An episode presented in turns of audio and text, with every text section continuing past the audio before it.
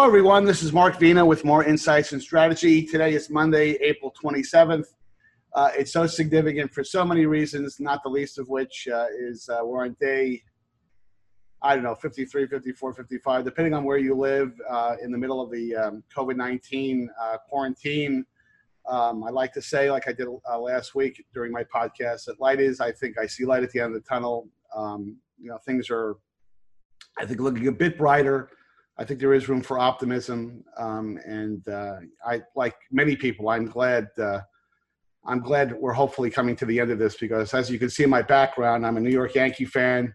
I'm going to bring up a non a non New York Yankee fan in about 30 seconds, uh, who will share his uh, wallpaper in the background. But uh, I'd like to spend today's podcast um, talking about a variety of different topics, a lot of hot consumer tech topics um, bouncing around. Um, not the least of which is work from home work from home has been a big topic I've been talking about for the last few weeks.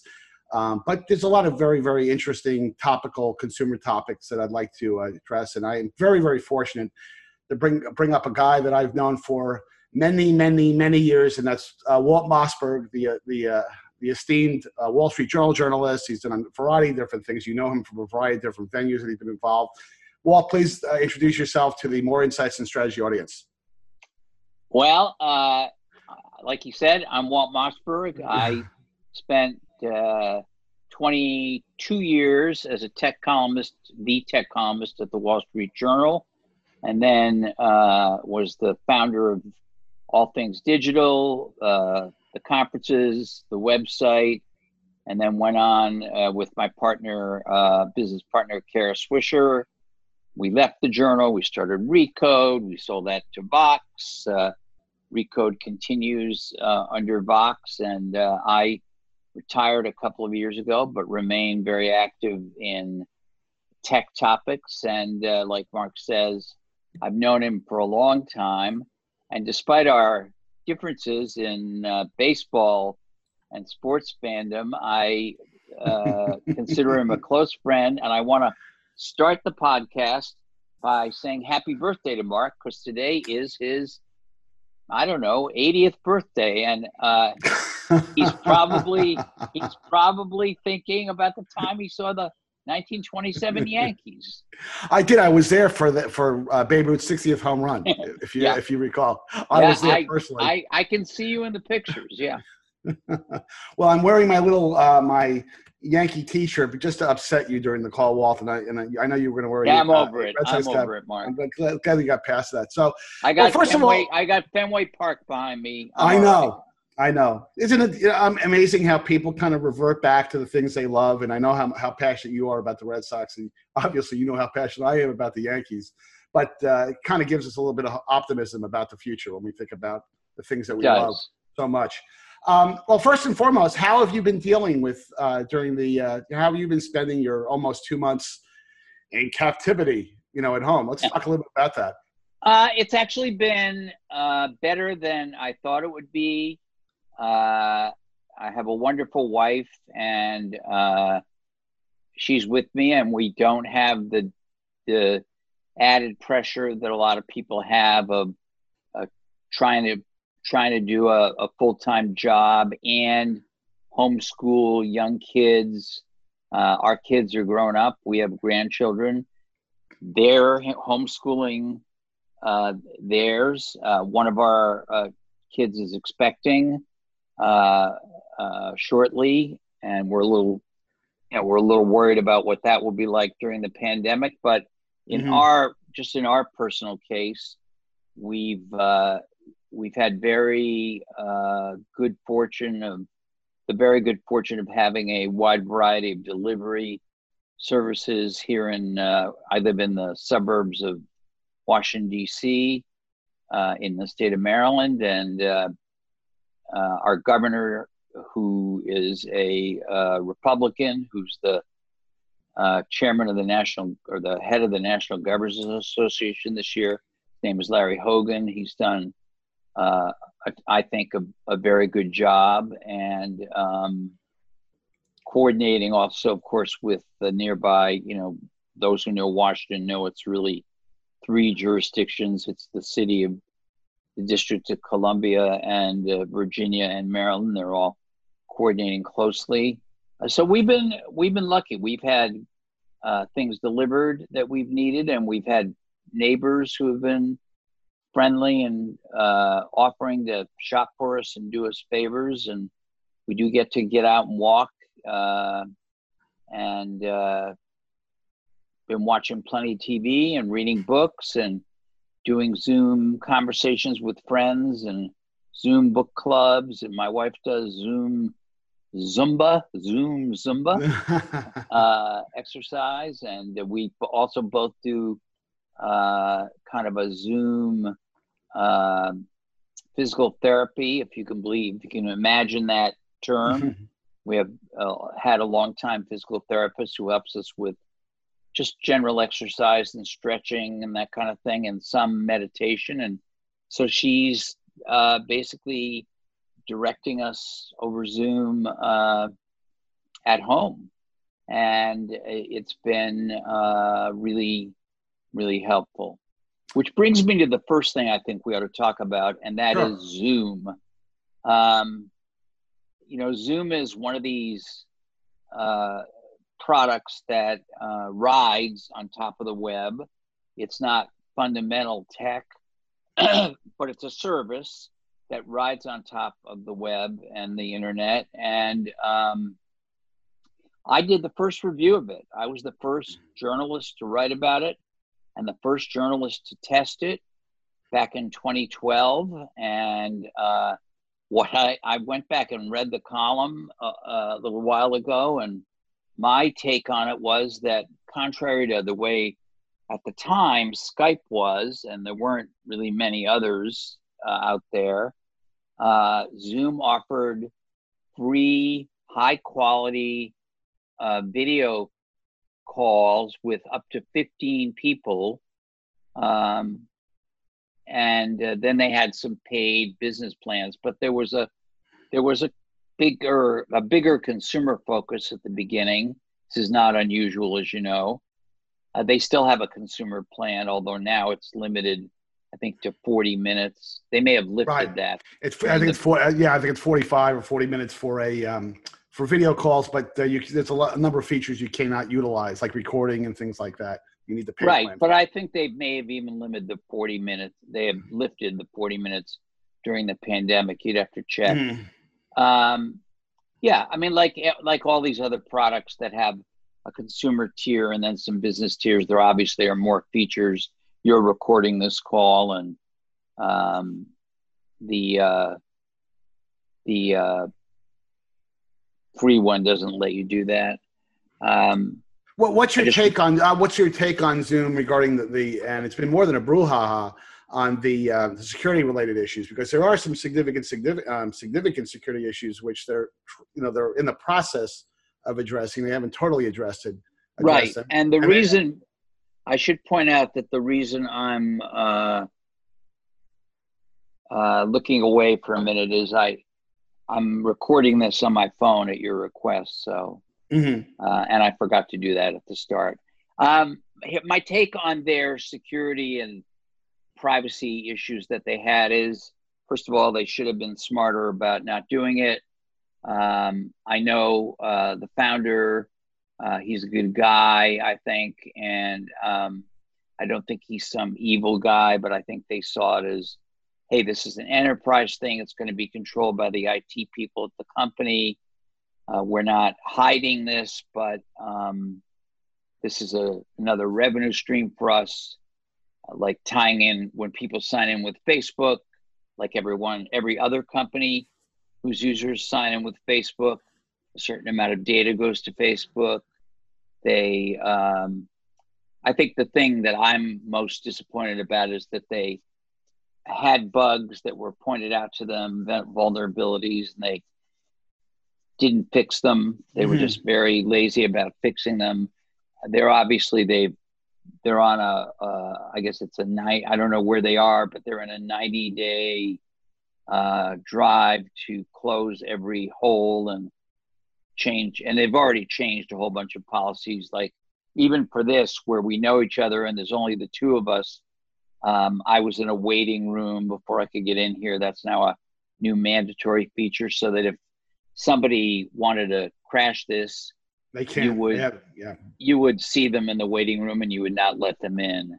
Right. And uh, there's also uh, uh, default. I think these default to on, but there are toggles which say only the host can share a screen, only the host can uh, uh, do what's called annotating, which is one of the business features, where if if you have a spreadsheet or, or a PowerPoint or something up on the screen, I might I might be able to it annotate it as one of the participants. You can stop non-authenticated people from doing that. There's passwords. It's a bunch of things. So they're having to very quickly catch up, and they shouldn't have had to catch up, but um, they never were prepared to go from 10 million active users to 300 million active users in one month. month, right?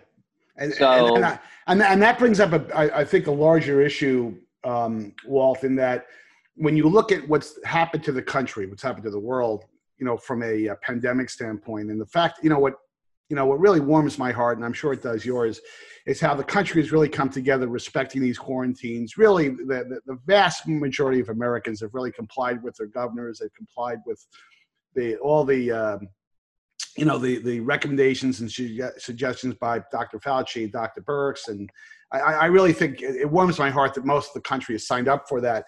But let me ask you a philosophical question. Without all the technology that we've had, whether it's Zoom, other video conferencing solutions, um, uh, can you hear me? By the way, Walt. I can, yes. Okay, yeah, I thought yeah, you went out for a second. I was taking my AirPods out so that the recording on the iPhone would. would Work. go. And I, I think the th- you know the thing that I wonder is that would and I mean this in, in a somewhat sarcastic way would the wor- would the country have ma- been, been able to maintain its sanity with all this working from home? Well, first of all, there's a productive productivity piece. Could you really work from home without all this technology? Has technology given us the avenue to deal with this pandemic in a much more robust and not that it hasn't disrupted our lives it has disrupted our lives but it, it's gone smoother because of the presence of all this technology that we've had the ability to have at our fingertips unlike 20 years ago i mean, or 10 years ago you wouldn't even had some of the stuff that we have available Yeah, today. no, I, look, I completely agree with you. I tweeted something about it the other day.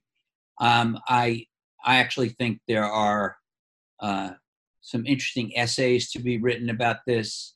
Mhm. Uh, I think the presence of the uh, video uh, uh, communication technology we have, the which which includes everything from the increase in capacity and speed on the internet itself to the uh, uh, abilities and characteristics of laptops, iPads, smartphones. Um, uh, have been, and then of course the software products have been really important.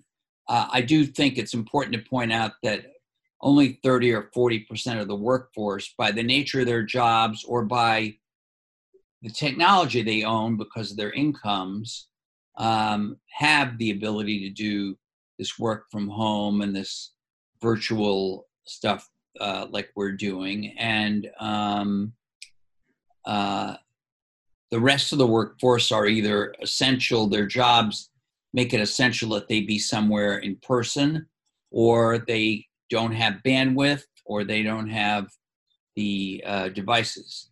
On one of our walks, and we live in a relatively well off suburb, not a super rich place, but you know, you know, a middle class, upper middle class suburb.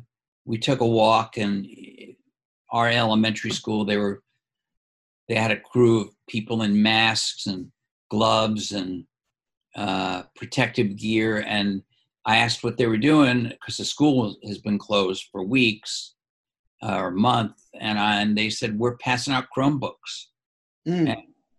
Kids who didn't have computers or, uh, you know, whatever was necessary for, I guess they're using Google Classroom or whatever at the school system here, which you don't need a a Google product to use, but they're passing out Chromebooks, and uh, that's not here in Maryland. That's not the only place that's going on.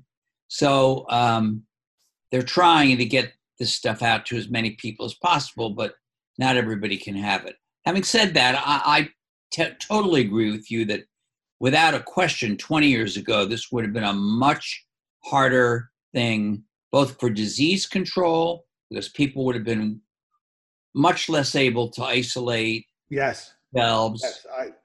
I, uh, self isolate, self quarantine. And then economically, I think we would have lost more of the economy.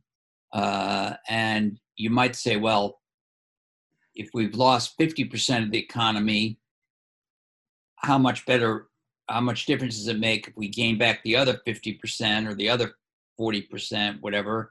But I think it's a huge difference. mhm. Every, every day, uh, people, both of us know, including you, I'm retired, but not you, are going to work Right. and you're able to go to work.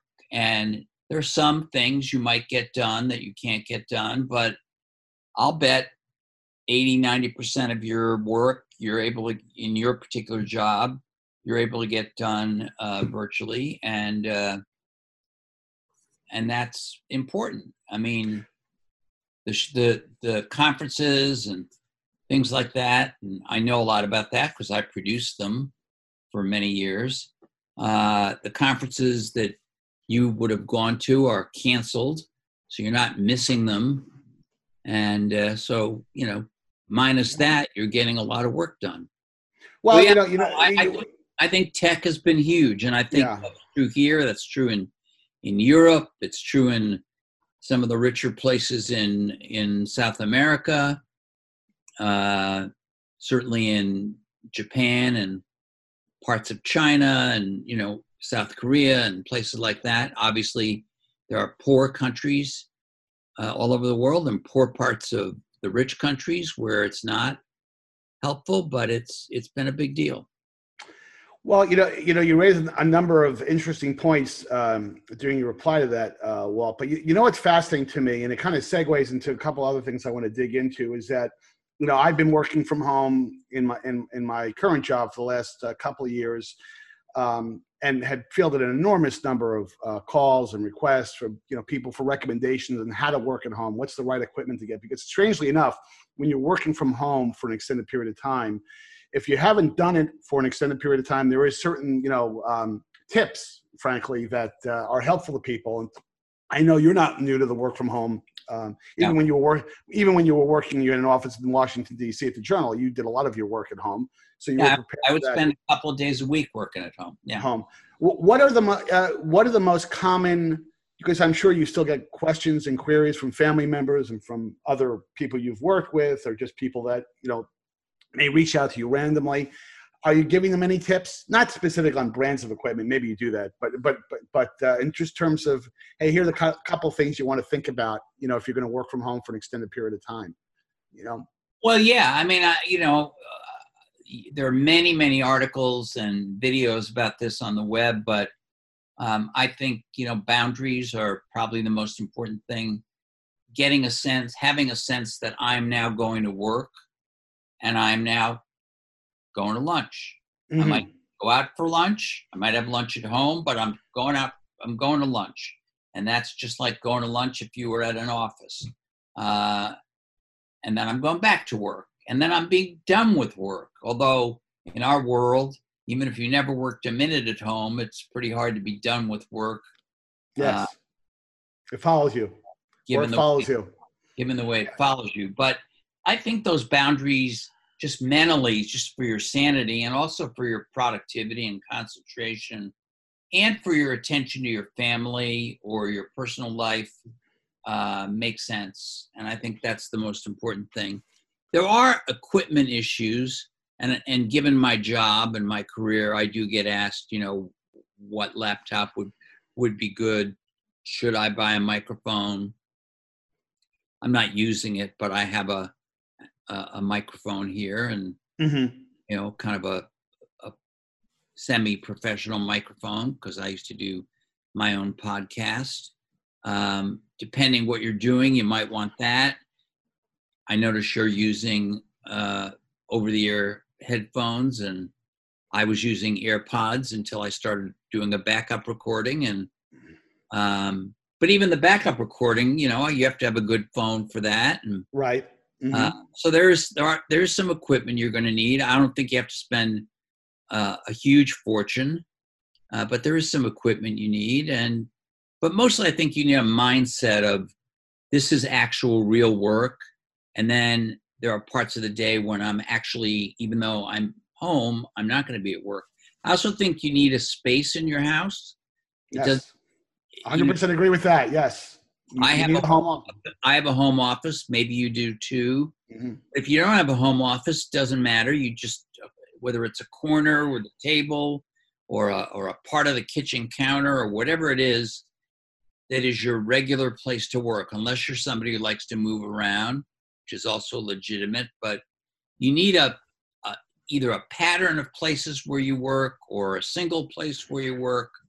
Uh, all of that, I think, helps you get in the in the mindset for working from home. And, and that brings up a fascinating topic because you did, you did a tweet about this um, a week or so ago, and you would talk. And and I agree with uh, with the, with the assertion you made. It was it was first of all the assertion you made about Apple's marketing has been kind of confusing about the iPad as a computer because it segues into another topic I want to talk about. And that I, the question I get repeatedly, and I, I think I'd give them an answer that I think you would you would you would sympathize with, is can I really use an iPad as my home productivity system in replacement of a laptop? And um, and I think you know, and, and you've made this you've made this observation as well, is those of us in the tech space, unfortunately, sometimes base we we we we extrapolate our experience and our unique usage models with equipment on the general population which is kind of very uh, for me a very arrogant thing to do. And i do it sometimes i don't i do it just because that's my orientation but i try to take myself out of that. And i find that you know with the huge you know advantages um, not advantages but advances that that apple has implemented in ipad os with now trackpad and mouse control and other things they've done as, as well. The ipad can can become a very very effective laptop replacement. And i think you made the point that sometimes apple's marketing seems to be very confused about that. They don't they don't seem to really want to they, they they hint at that but they don't really pitch the ipad as a complete replacement for the uh, for the pc so i want to talk a little about that from your perspective in terms of the ipad as a you know with the right keyboard. They have now a magic keyboard that has a, a built-in now um, built-in trackpad. Do you think that most consumers can get away with using a nice ipad pro and a few other things as a as a as an effective laptop replacement I do, uh, but I would not call it a laptop replacement. I would not use that term. I think Mhm. it, what it does is it replaces many, in some cases, most of the scenarios, the usage scenarios where you would have a grab for your laptop. Over the 10 years that the iPad has been out, and starting really from my very first column, Mm-hmm. I made this point. I made this exact point. Um, so many of the scenarios, like the thing we're doing now, we could be. do- I, we, I don't happen to be doing this on an iPad, but I did a podcast the other day where I just used my iPad Pro instead of a Mac. I'm on a Mac. You may be on a Dell. I don't know what you're on, but uh, you're uh, you. We could both be on iPads, and the cameras are fine, and the quality is fine, and the and the processors are actually faster than on almost any laptop. So uh, the answer is uh, we've gotten to the point now. Whether you have a keyboard or even if you don't have a keyboard, the keyboard stand or a third-party keyboard, um, Yeah. it it absolutely is a productivity device. It absolutely can do your your you can do your work on it and not on a laptop. Um, you will immediately on Twitter hear from people who are obviously developers or video mm. editors or something like that who will say, "Well, I can't do that. How, how can you say that? I can't do th- I can't do blah blah blah. You know, coding this and developing that." And look, I have a lot of respect for those people. I'm not trying to make fun of them, but I think they can't see past their own Yes. workflow. Um, no, I agree that agree with that. I was, uh, you, you might have been in the room uh, at the time in the audience, and I was on stage right next to him when Steve Jobs yes. gave his famous explanation about cars and trucks. And- Trucks, yes. and he said in the post PC world, which he believed we were entering, um, there the the iPad and the smartphone, by the way, would be devices that um, would resemble what cars came to be, and we would still need trucks, just like we still need trucks. We all have a lot of trucks on our roads because there are things trucks can do that cars can't do, and so he was never he has he never to my recollection said the ipad can totally replace the laptop. They Mhm. make laptops. They did before he passed away. Uh, if you go to way back to his introduction of the ipad he clearly made it a third category not a replacement of the laptop category uh, so it doesn't replace the laptop what it does is replace a lot of the usage scenarios and I mean, I grab for my laptop maybe 20% of as Mhm. often as I used to. Uh, I just grab Right. Pad Pro instead, and I'm talking about not even the huge one, Mhm. just uh, you know, a 10 and the a half 11 inch, the, 11, yeah, the 11 inch or the small one, right? hmm iPad Pro. I, hell, I use I use an iPad Mini to do certain things, and it, these are work things. If somebody tells you that uh, email or texting or you know annotating a, a, a document or working on Google Docs or something like that isn't a, isn't work, but only you know editing a video or or coding that uh, you know an app is work they're just wrong it, that may be true for them but these things are work So, well, but well, if this is all, and I believe this is all true, I think I, you know, I, I would agree with you violently on all of this. And I know this is probably speculation. Then how do you explain? Because you know a lot of the Apple folks, you still talk to some of the Apple folks. Of course, you don't talk to Steve anymore, but you still, I'm sure, occasionally interact with some Apple folks. How do you explain the marketing? Because I, I, I don't really quite understand it myself. I mean, I, I from a business uh, perspective, as I was telling you, is I think they want to have their cake and eat it too, because they still sell lots of MacBooks and they still sell lots of iMacs, and they're, they're I don't think they're prepared to make that dramatic statement the way I phrased it, not the way you phrased it. no in fact as you know the and we could even talk about this they're they're planning on not only not you know ceasing making laptops and desktop but they're planning on migrating them to arm to the to Yes, yes. the same really fast chip that's with, completely within their control that they're Mhm. using on their mobile devices. So the Mac has a future and a, a long future in their mind. Um, here's what I think is going on. They wanted to make the point that um, an iPad is a computer. Now it's obviously a computer. My Apple Watch and maybe your Apple Watch is a computer. Uh, Mhm. Our phones are computers, whether they're Android phones or iPhones, whatever, they're computers. And there are a lot of things in our world that are computers other than the old idea of a PC, a personal computer, whether it's Windows or Mac, uh, you know, in the shape of a laptop clamshell or in the shape of a, a, of a desktop. Uh, uh, those compact towers used to come and talk to me about when you worked there in those Dell towers. Um, uh, those things were clearly personal computers. I think Apple's trying to say the iPad, particularly with the iPad OS and some of the improvements you talked about, is a computer. Uh, the problem is they're not saying personal computer. They're saying uh, when is a computer not a computer or something like that, whatever their ad copy is. And I think that's what's really confusing about it. Uh, I think if they were saying this is a personal computer, Mhm. that would be a much clearer expression of what I think they're trying to say. And I will go further without regard to Apple because I don't talk to them about their ad copy. I do talk to them, as you say, and I talk to people at other companies as well. But um, I, uh, I would say that the personal computer that we always thought of as the personal computer, the the laptop I'm on, right now, for instance, uh, is no longer the most personal computer. The most personal computer is your smartphone. Phone. Phone. And for a lot of people, the iPad is their personal computer in terms of how often they use it, how close it is to them, that kind of thing. I think we've seen that change. We are in the post PC era, but it's only PC in the sense that that's the abbreviation we used to use for the particular kind of computer that is a laptop or a desktop. Right.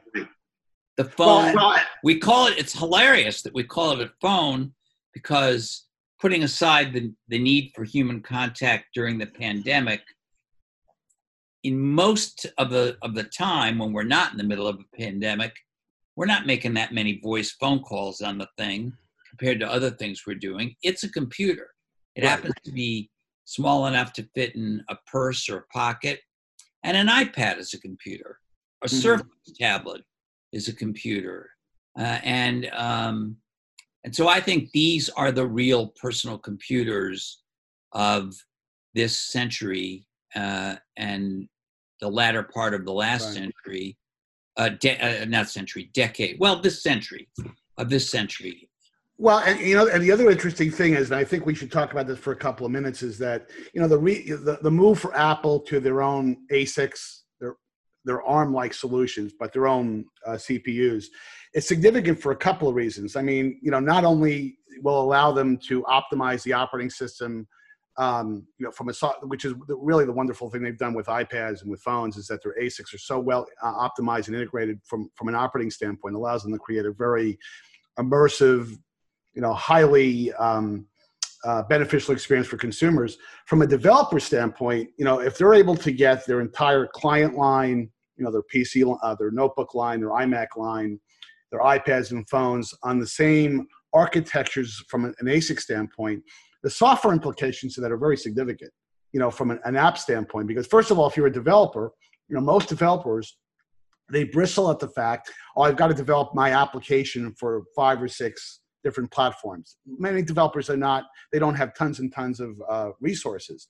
So the, the advantage of being able to combine that code base ultimately and allow them to develop, uh, you know, take that same application and put it on more platforms is a big deal. So um, what are your thoughts on, on just Well, no, I.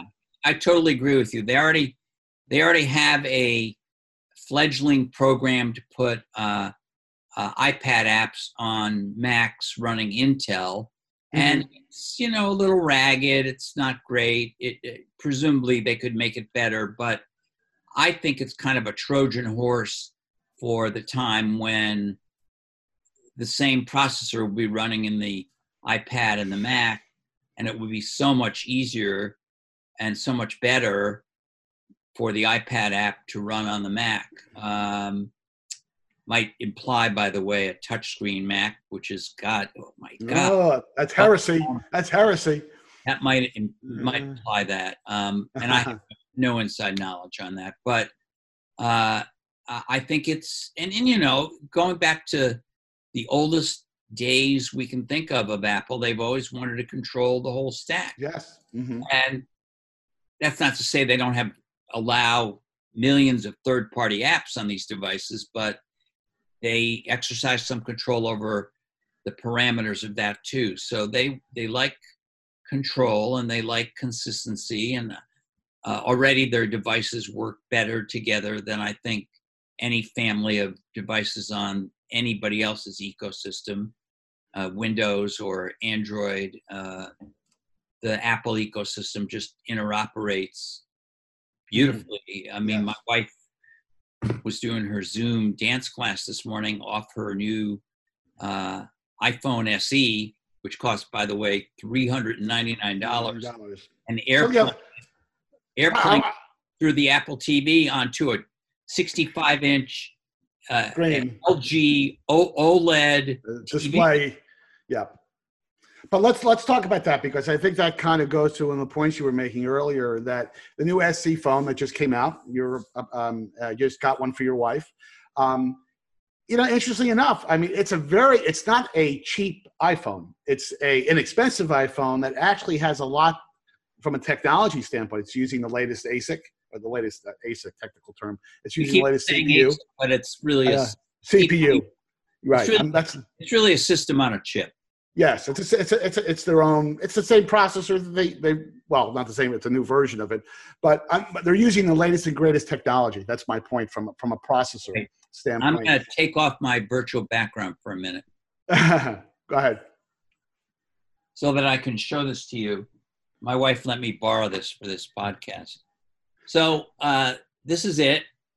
Um, now you're going to say it doesn't look much different than, let's say, an iPhone 8, you know, a little bit older iPhone, although the red's pretty great, I think. Um, it's an extremely solid build. It's nothing cheap. There's nothing plastic here Mhm. camera is excellent and but so here's the deal it's essentially and i just read an iFixit teardown on it just like three or four hours ago the um, body is the body of an iphone 8 the camera hardware is either the iphone 8 or the i uh, the iphone xr camera Right. but they have the A13 Bionic chip in here, which is the same chip that's in my iPhone 11 Pro, which I paid well over a thousand dollars for. Dollars for. Uh, you know, blinging it out, and this thing, I I did throw in a, another fifty bucks to double the the, the store. So this cost 450, which is roughly a third of what I paid for my phone, and it has the same processor exactly, right up to date. That has that has two uh, two big uh, uh, uh, meanings. One is computationally, this thing is super fast, super fluid, and in terms of the camera, even though the camera hardware isn't anything as good as what I have or you might have, um, this thing does portrait mode. Um, That's a very capable phone. and That's a very capable phone. Google has done the same thing with a single camera phone, and Apple is doing it now. So she went from a 2016 SE four inch phone with a what by now looks like a pretty crappy camera to this, which is you know not the best camera on on an iPhone, which is probably right now The the 11 best Pro. on a smartphone Mhm. but a very, very, very good camera. And the other thing is because it's the newest chip, newest uh, system on a chip, it means that it's going to get four or five years of uh, Runway. Yeah. Yeah. of runway of updates, um, and that's for three ninety nine, uh, or in my case four fifty. But it, you know, it's it's astonishingly inexpensive for a very good iPhone, and so Apple obviously started planning this six, eight, ten months ago, long before the pandemic. But bringing this out during the pandemic, particularly given the production delays and so forth they're having with the next group of premium phones that are coming, uh, I think is is very fortunate for them because while I don't know what I'm about to say is just speculation, my guess is the margin on this is pretty darn good because all of the parts in this Are are common. all sunk costs Right. they- they even made a statement when somebody said, "Well, people love that. I, SE owners love that four-inch screen. How are they going to do with a 4.7-inch screen, which, by the way, is the smallest screen you can imagine getting today on a Mhm. brand name, big name, tier one phone?" Um, and Apple said, five. We've sold 500 million phones with a 4.7-inch screen Mhm. is the way I calculate it, not far off from half of all the iPhones they've sold. What have they sold? 1.2 billion iPhones, something like that. So Mhm. 500 million is a lot. So this the screen uh, the screen's beautiful. It's not OLED, but it's beautiful. The camera's good. The processor is the best in any phone by any company, uh, and uh, and the build is the build quality is terrific. And it's three ninety nine. Right. Well, and I, product for them to have right now. And I want to go back to something um, when you said a few minutes ago is that having the fastest uh, processor in that actually is important because with WWDC coming up uh, in the not too distant future, and it's going to be their first virtual event, by the way, and and just on the event itself, I think it will be interesting because that event's always been held in San Jose. Thousands of devel- developers show up, and this is going to be the first virtual WWDC because of the pandemic. It'll be remarkable the way Apple does it. I mean, just purely from an event standpoint, I am sure Apple will do it with the precision of a Broadway show, and it will probably will be a, great teaching lesson for the rest of the tech world on how to conduct a. Um, a, a, an event like that, not just the keynotes, but the breakouts and things like that. But the point I'm making, they typically announce their new upcoming operating system, for the uh, for the smartphones and for tablets. And I am sure there's going to be a lot of surprises. There typically is. Some of the stuff has been speculated of what, what they'll be incorporating with that. There'll be more AR, presumably more VR functionality uh, built into that. And having the fastest CPU in that phone, in that phone you just showed off, is a pretty important part. So they do, and they do everything for a reason from a sequencing standpoint. So I agree with what. Um, you know what you, the the general comments you've made about the phone, but it's also a great to me a future proofing point that if you buy that phone, it will last you for quite some time. Yes. so if we're entering a world, and we are, with huge, horrible, just horrible unemployment, even if we get some of that back as as we reopen the economy, which I think, by the way, is going to take most of the rest of this year, not a matter of weeks. Mm-hmm. Um, if we reopen the economy, uh, we're still going to have much higher unemployment than we had before the pandemic hit, but hopefully, uh, uh, God willing, we'll we'll have uh, much less unemployment than we have now. People are still going to be not necessarily in the mood to buy these thousand dollar phones, whether it's Apple or Samsung or, or whatever, or top of the line, you know, Pixel or uh, whatever the, the, the rumored new Surface phone, uh, whatever it is, if it's in a way, Apple has set a new price for this, even if that wasn't their intention. Uh, Mhm. uh, I- in the world we're in now, the price is holy. Moly. Get I can get a pretty great iPhone for four hundred bucks. right. Um, and by the way, I would throw into that, it's not quite as dramatic, but it's pretty dramatic. Brought out a brand new MacBook Air with a finally fixed really Keyboard. keyboard Mhm. uh, and all the other advantages of a MacBook Air, and they cut the price to nine ninety nine. Uh, so you can get if you if if you want that, that's now less expensive than it was. So again, I don't I'm not saying they planned all this because of the pandemic situation and the economic situation we're in, but it's going to help them. Well, in in a few minutes we have left, what's your take on 5G? I mean, um, Uh, it- 5G is is not uh, it's not even worth thinking about this year.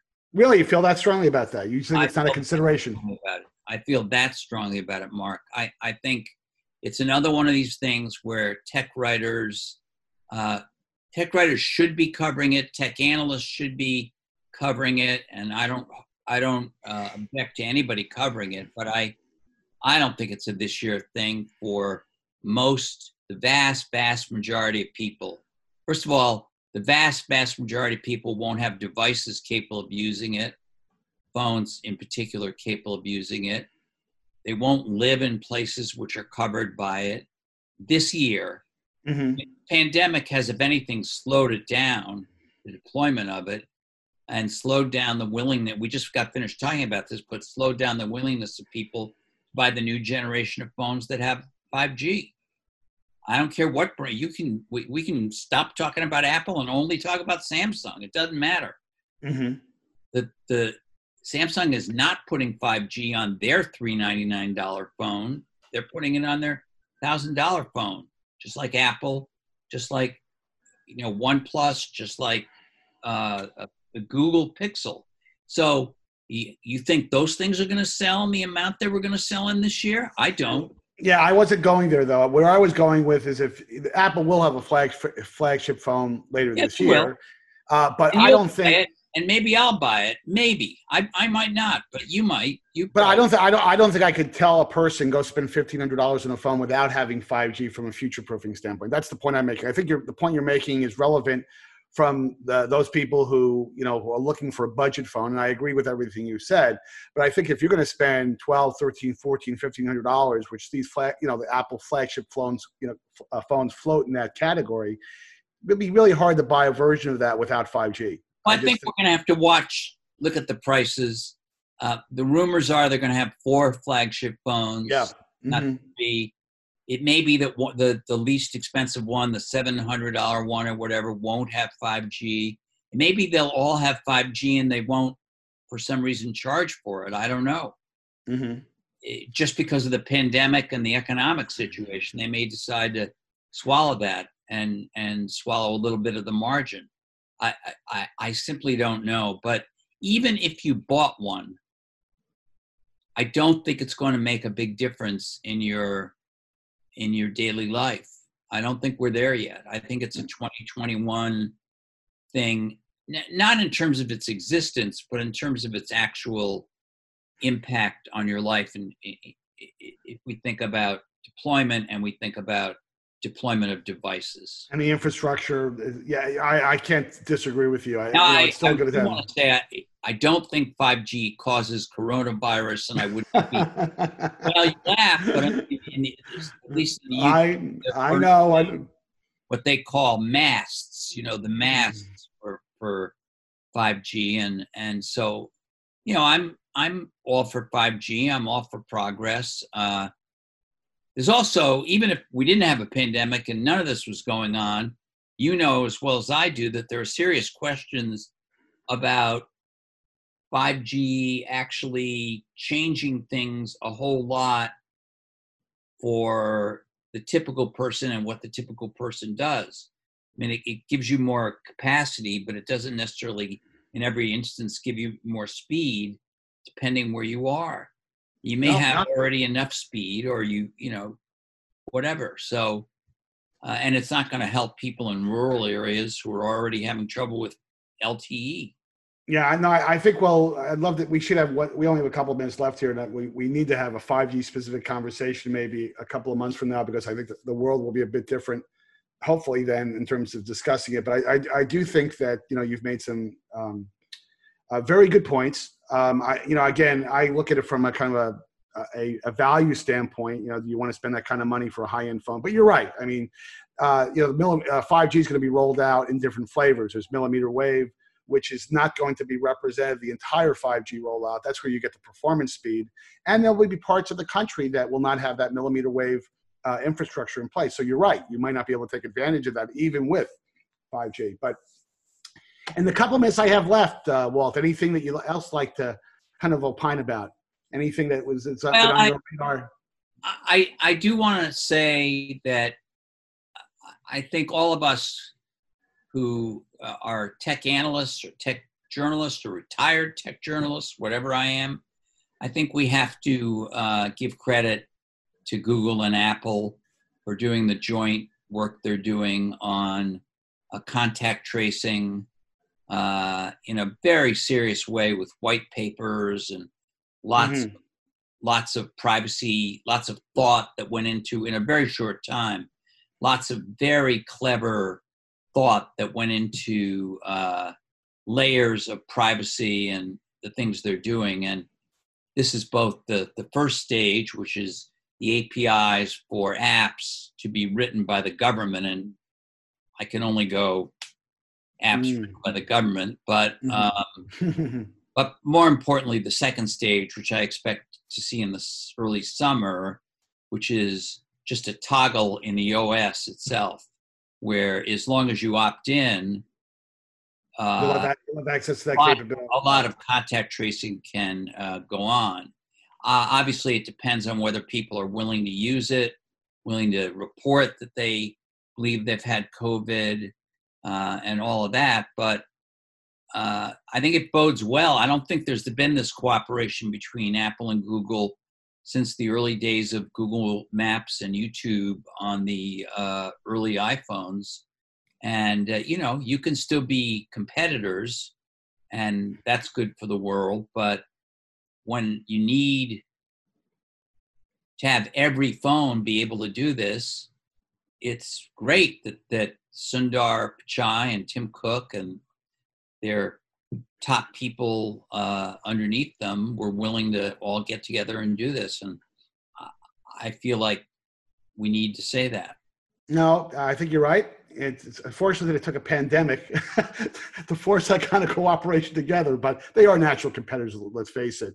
But I, I do think there's a lot of examples of, of, that, not just the Apple Google cooperation, but being out here in the Valley, uh, it's really been unbelievable. We've written about this at Moor Insights in terms of how many of the high tech companies have stepped up in a pretty big way in terms of trying to do their very best in terms of providing their technology and capability to help, you know, mitigate this uh, the uh, COVID nineteen stuff. So I, that's to me heartwarming, and it makes me feel uh, good about being part of the, tech space. But uh, but thank you, Walt. This has been great. Um, you look fine. I'm glad to, uh, I'm glad to know that your family is healthy. You're healthy. Uh, hopefully, we'll be out of our home soon because I know the place you want to be is that background, but you don't want to be in a. You don't want to just a virtual. I don't want to look real place. Stadium much longer. I'll look at you. I don't want to look at stadium much longer. Well, listen, well, thank you very much uh, for uh, participating in today's podcast.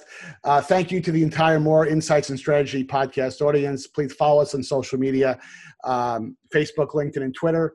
And until next time, have a great weekend.